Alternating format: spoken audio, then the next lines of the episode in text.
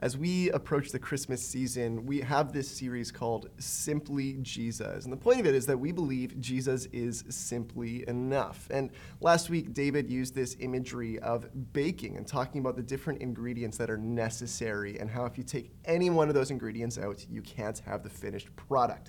I figured I'd take the same approach. I figured I'd use some of my uh, extensive cooking experience uh, perhaps one of my first cooking experiences when I was 18. My parents were gone for the weekend. I had to fend for myself. And my first step, knowing that it was time to eat and I was hungry, is I grabbed a kilogram of frozen ground beef, threw it on the stove, had no other plans. Just started just started browning it, frozen ground beef, kilogram. I was like, what can I do with ground beef? Oh, I could make spaghetti. So I'm looking around, can't actually find any spaghetti noodles. So I find those those twirly ones. I'm a great cook. I don't know what they're called, the twirly ones. And I'm like, yeah, I can make these. So still, like, it might not be perfect, but it's gonna be something. The problem is, I mean, you can have your noodles, you can have your meat, but you need your sauce. So I'm looking around for like some sort of Prego spaghetti sauce, can't find it. Looking for like cans of tomato sauce, which truthfully, I don't even know if I would have been able to figure out how to use a can opener at that time. Like I was fresh, I had no idea what I was doing. Can't find any type of tomato liquidy thing until I'm starting to think in those terms. and I realize ketchup is pretty much the same. So I just took a bottle of ketchup and I squirted it into the meat. Didn't drain this kilogram of beef, just like threw it in there. And I mean, I chopped up some onions too you can understand how disgusting this was. It was pretty much a waste of everything. I had one, actually, I did take seconds because the first time I, my expectations were so low, I ate some, I was like, this isn't that bad. I took some more, and then after my expectations had been turned around, it was disgusting. It was awful. I had gotten two of the three ingredients relatively close the meat, the noodles. But when it came to the sauce, I did not really think through the importance of it we have kind of narrowed down what we think are three of the essential ingredients, pieces of the Christmas story. Uh, the first that we talked about last week was Jesus as the Son of God, God with us. Next week, we'll talk about Jesus, the human baby. This week, we are talking about Jesus, the Son of David. I think it's probably the most forgotten part of what is a necessary piece of the Christmas story. So, what we're going to do is we're going to be in the Gospel of Matthew. It is the beginning of the New Testament, and we're going to start right at the beginning. Matthew chapter 1, verse 1. Now, Matthew was not the first book of the New Testament written. It was probably not even the first of the four Gospels written. That honor belongs likely to the Gospel of Mark, most scholars would say today. But as we'll see, I think it's significant that it actually opens our New Testament. It begins like this Matthew chapter 1, verse 1. The book of the genealogy of Jesus Christ, the son of David, the son of Abraham. And I want to start just with that first clause the book of the genealogy of Jesus Christ.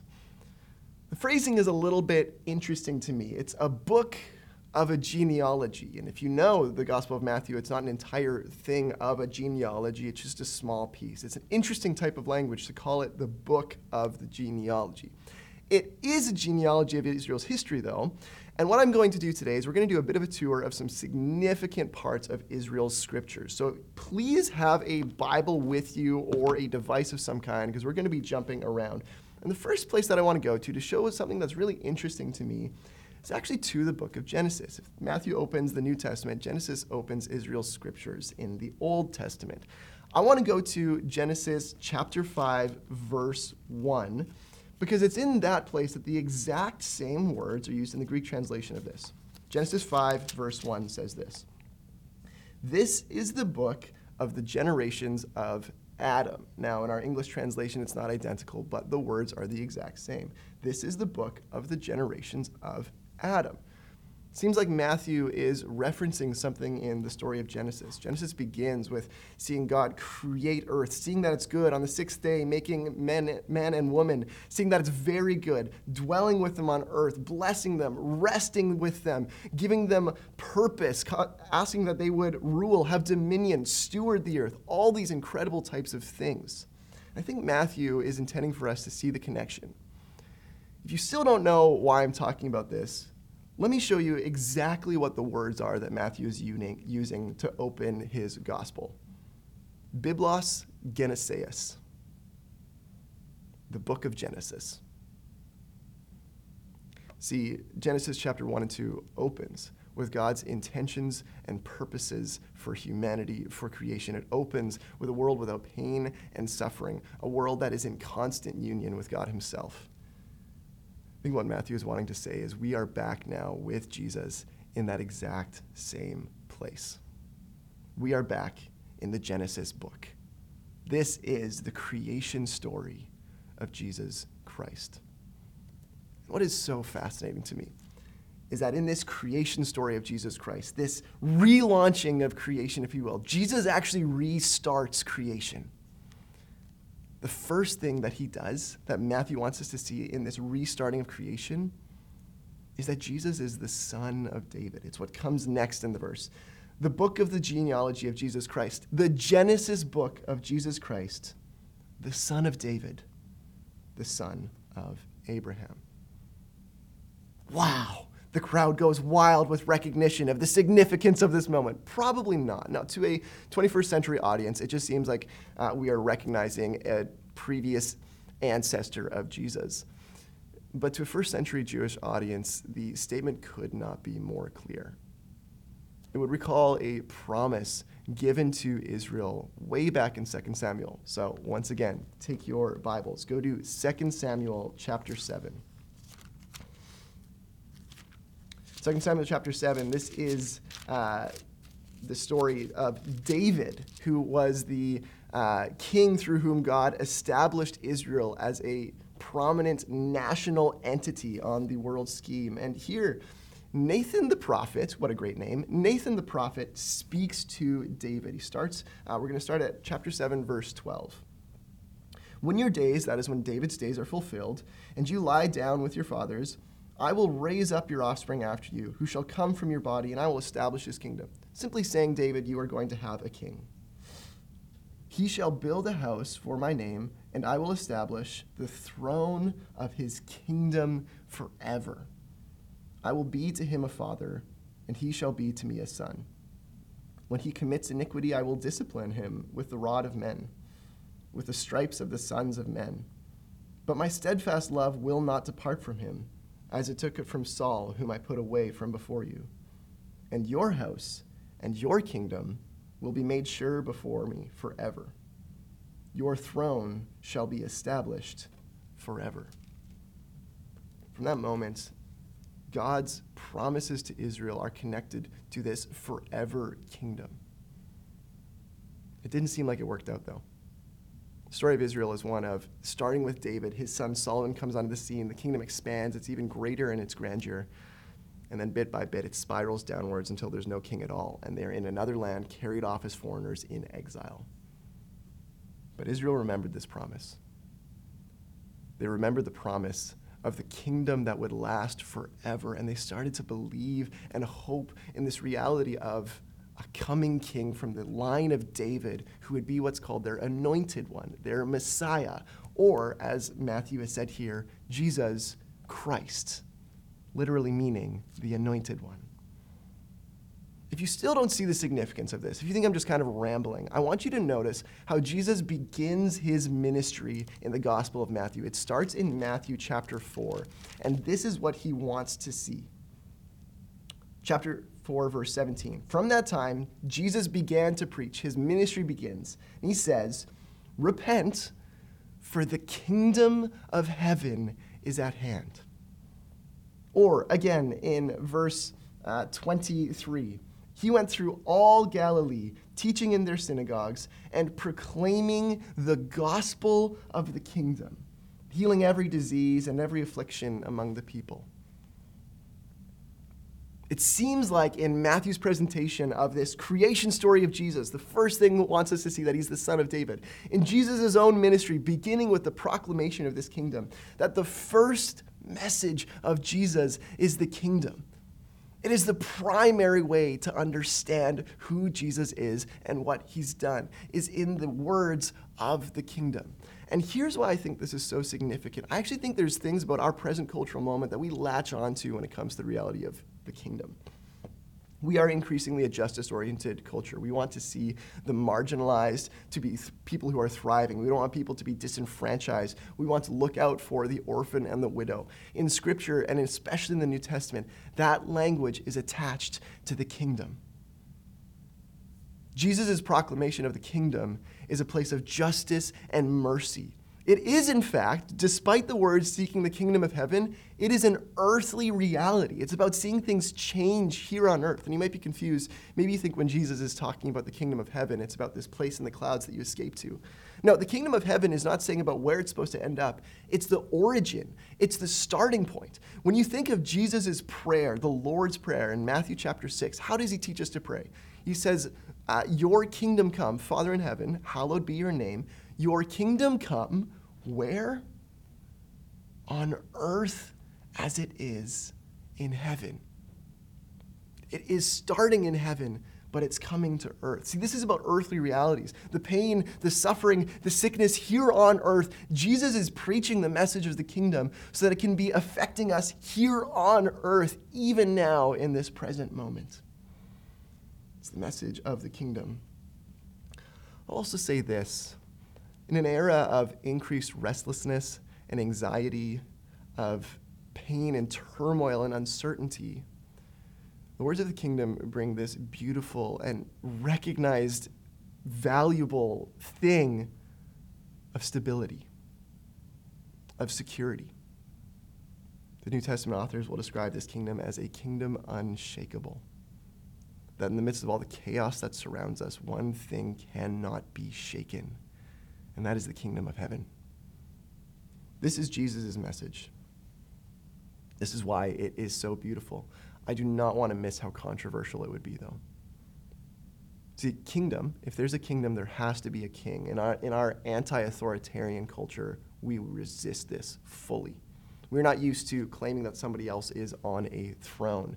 This is embedded into our culture, it's embedded into our economy. It's uh, in a brilliant move uh, to have an economy that seems to have been successful, but that is all based around selfish gain on people's self interest. It is all about, like, yeah, we're to have a cultural that is just to be driven by people pursuing their own interests.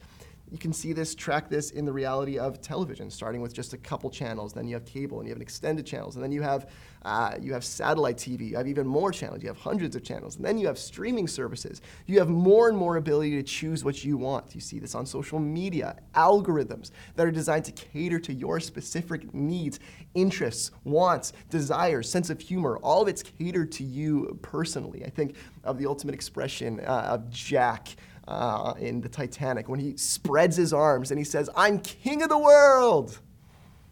We look at that, and there's kind of a sense where we look at that story and say, "Yeah, that's that's me." Like I, I'm, I kind of relate to that. That sense of being over all things and just seeing all things. There's something really beautiful about that that we see. So Jesus' words of the kingdom seem kind of controversial. We're not interested. And to be fair, it's not just our present cultural moment that would see this as controversial. It was controversial back then. It's part of the reason Jesus himself was killed. Jesus, uh, in chapter 2, is going to come on the scene and he's going to encounter Herod the king as a little baby, or the story put, pits them together.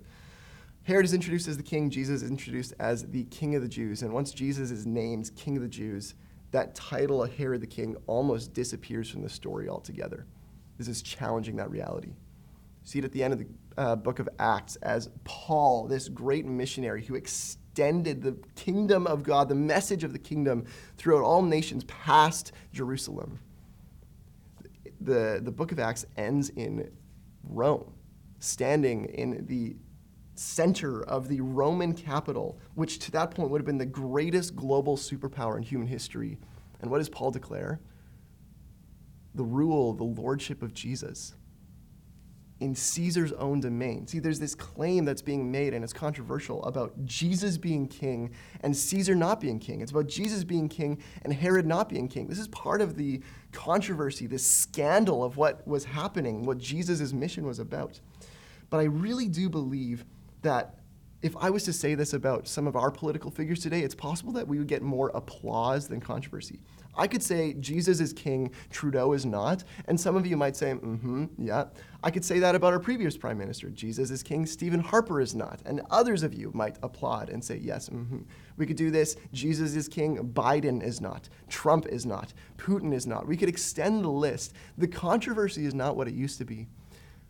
But I think the main controversy for us today is to say, Jesus is king, I am not. I am not king. It's to say, listen, I don't have what it takes. I don't know how to fix my own problems, but Jesus does because he's king and I am not. It's to say, I'm not sure what's best to do. I don't actually have the best read on what's good for myself, for my family, for my friends, for the world. But Jesus does. Because he's king and I'm not. It's to say that the competing weight of expectations that are crushing me, the things that I can't handle, the competing challenges, other people putting them on me. I don't know how to carry this. But Jesus does because he's king and I am not. It's recognition of the authority and of the kingship of Jesus and it's challenging because we do know many stories of people in power who should not be trusted, people in authority who have abused that position. And that's totally fair, totally legitimate, and needs to be acknowledged. But can I just remind you here that Matthew presents Jesus not only as the son of David, but also as the son of Abraham? Verse 1, once again, the book of the genealogy of Jesus Christ the son of David, the son of Abraham. Now, why is this significant? Well, once again, Matthew would have expected his readers to see there's a certain promise and a certain blessing that Abraham was attached to. It's all the way back in Genesis chapter 12. He says to Abraham, God says to Abraham in Genesis chapter 12, Go from your country and your kindred and your father's house to the land that I will show you. And I will make of you a great nation. I will bless you and make your name great, so that you will be a blessing. I will bless those who bless you, and him who dishonors you I will curse. And in you all families of the nations, all families of the earth shall be blessed. This promise became a recognition for Israel, Abraham being the father of Israel, of the reality of this blessing going out through all creation a blessing that would not end, a blessing that would include people from all over the earth. That was the starting point. See, what we see here is Jesus not only being the son of David, the king who would rule forever, but the son of Abraham is the one whose basic disposition is to bless, whose basic disposition is to love and to serve and to care. We're not used to those things going together. We're not used to power and character matching. It feels more like an oxymoron. It feels kind of like a pastor preaching a short sermon. They just don't go together. Or like a Canadian team winning the Stanley Cup, they just don't go together. Or more specifically, the Maple Leafs getting out of the first round of the playoffs. They just it just doesn't happen. It's an oxymoron. We're not used to power, power and character dwelling together. But the claim here in verse 1 is it has finally come together in the person of Jesus, a king with all authority, all power, whose basic disposition is to love and to serve and to bless. He's not just the son of David, he's the son of Abraham. How are we doing for time? We got one verse down and 16 to go. Are you ready to buckle up for this? Verse 1 really is, I think, Matthew's thesis statement. And I just want to summarize it with this phrase. I think that Jesus launches the fresh kingdom of blessing. Here's what I mean by that. When I say fresh, I'm not being some sort of like hyper relevant youth pastor who's talking about his fresh drip that he's wearing. I'm talking about this new beginning, the Genesis book, the creation story, this new life that Jesus offers. It's fresh, it's this restarting of creation. When I talk about the kingdom, I'm talking about this kingdom of heaven that Jesus proclaimed as the central message of his mission. When I talk about blessing, I'm talking about this Abrahamic blessing, this reality of saying the basic disposition of Jesus and of God's people is to bless others. Jesus launches the fresh kingdom of blessing. And what is so beautiful to me is in the 15 verses to follow, from verses 2 to 16, I think Jesus is saying, or Matthew is saying, here's the people who are included in that story of Jesus. If you read verse 17, there's an interesting note. So all the generations from Abraham to David were 14 generations. And from David to the deportation to Babylon, 14 generations. And from the deportation to Babylon to Christ, 14 generations. Matthew is very specific to include this 14 generation piece three times. What's fascinating is he kind of has to do some funky math. He has to cut some people out in order to make the math work. That is not uncommon to kind of have an ancestor skip down over a few generations, then come to another ancestor. That's often how it works in genealogies. But it does mean that Matthew has been very intentional to include the people on this list that are there. It means something about these people include, being included in the story of Jesus. So let me just highlight a few people that I see.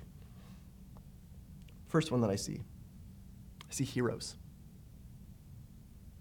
I see someone like Josiah in verse 11, the king who, after years of his father and grandfather and before him being in rebellion against God, turning them away from him and just plunging Israel into idolatry.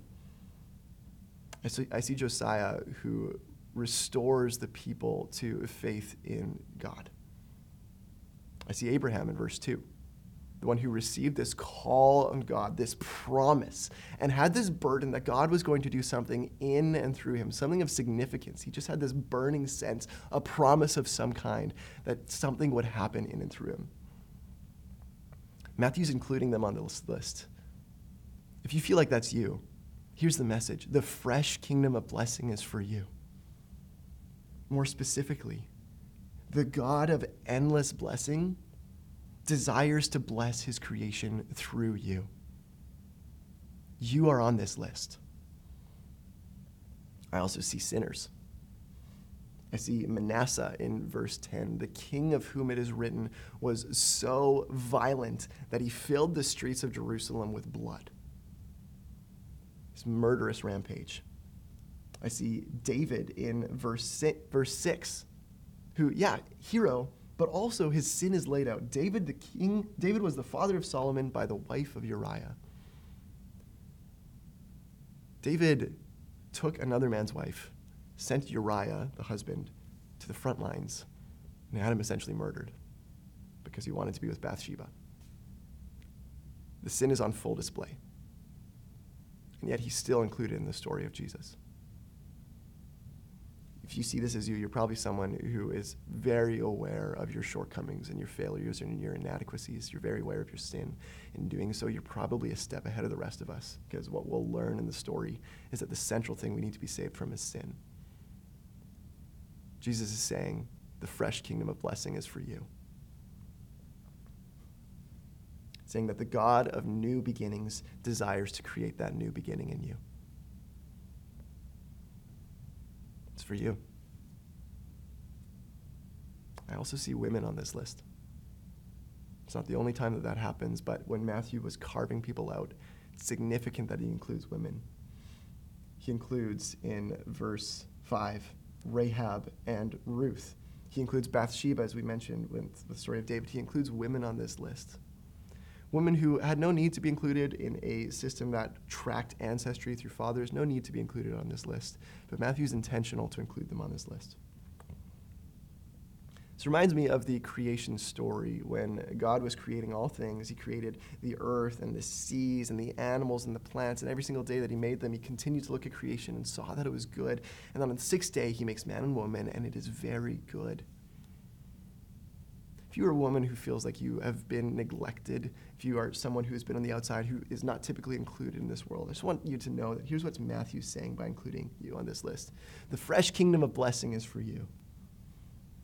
maybe more specifically, the God of good things believes that women make things very good. If you haven't heard it yet, across all categories the fresh kingdom of blessing is for you. It's for you. Now, there's one more on the list that might seem strange to us, but would have been the most striking thing to a Jewish audience. It was the inclusion of what's called the Gentiles. What are Gentiles? Gentiles are kind of like the equivalent of saying um, you have the Colossians and you have everybody else at a church, at a Mennonite church. Either you are of Jewish descent or you are a Gentile. Probably the vast majority of people listening to this are Gentiles. In the original promise, it was specifically to Jews, and Gentiles would have been on the outside. But included on this list is someone like Rahab in verse 5, a Canaanite woman. Or again, verse uh, Ruth, another woman. I believe she was uh, a Midianite. I could have that wrong. I just looked it up beforehand and I blanked. But women who are outside, outside the uh, promise. Matthew includes them. Look at the, listen to these words for, uh, from Craig Keener. One presumes that other Jews who could would have taken pride in the purity of their Jewish lineage. Yet Matthew seems to highlight the mixed nature of Jesus' lineage purposely. I think it's significant that this happens. You know, if, if Israel wanted to invent a hero for them, they would have not included these types of people. They would have tracked the purity of the list. This is one of many reasons why people see the story of Jesus not as an invented myth, but as a genuine outline of who Jesus is. But I think it's just so significant because it is crashing the boundaries down of who would receive the blessing of God. So I want you to hear this. The fresh kingdom of blessing is for you, but it's also for people beyond there who are not listening to this. The fresh kingdom of blessing is for them. It's about shattering the boundaries. Want to say one more thing. One thing that sticks out to me is the way that uh, we end in verse 17.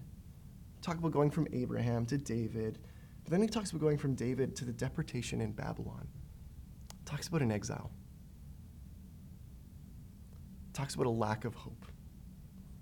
Talks about being crushed.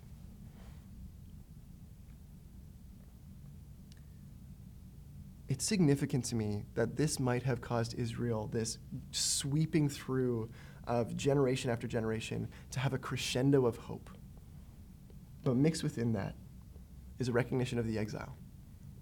Mixed within that is the recognition of over 40 individuals who died before they saw these things come to pass. Walter Brueggemann writes this One of the most remarkable features of the faith of the Old Testament is that the exile, the experience of historical disruption, displacement, and failure, produced not despair, but hope.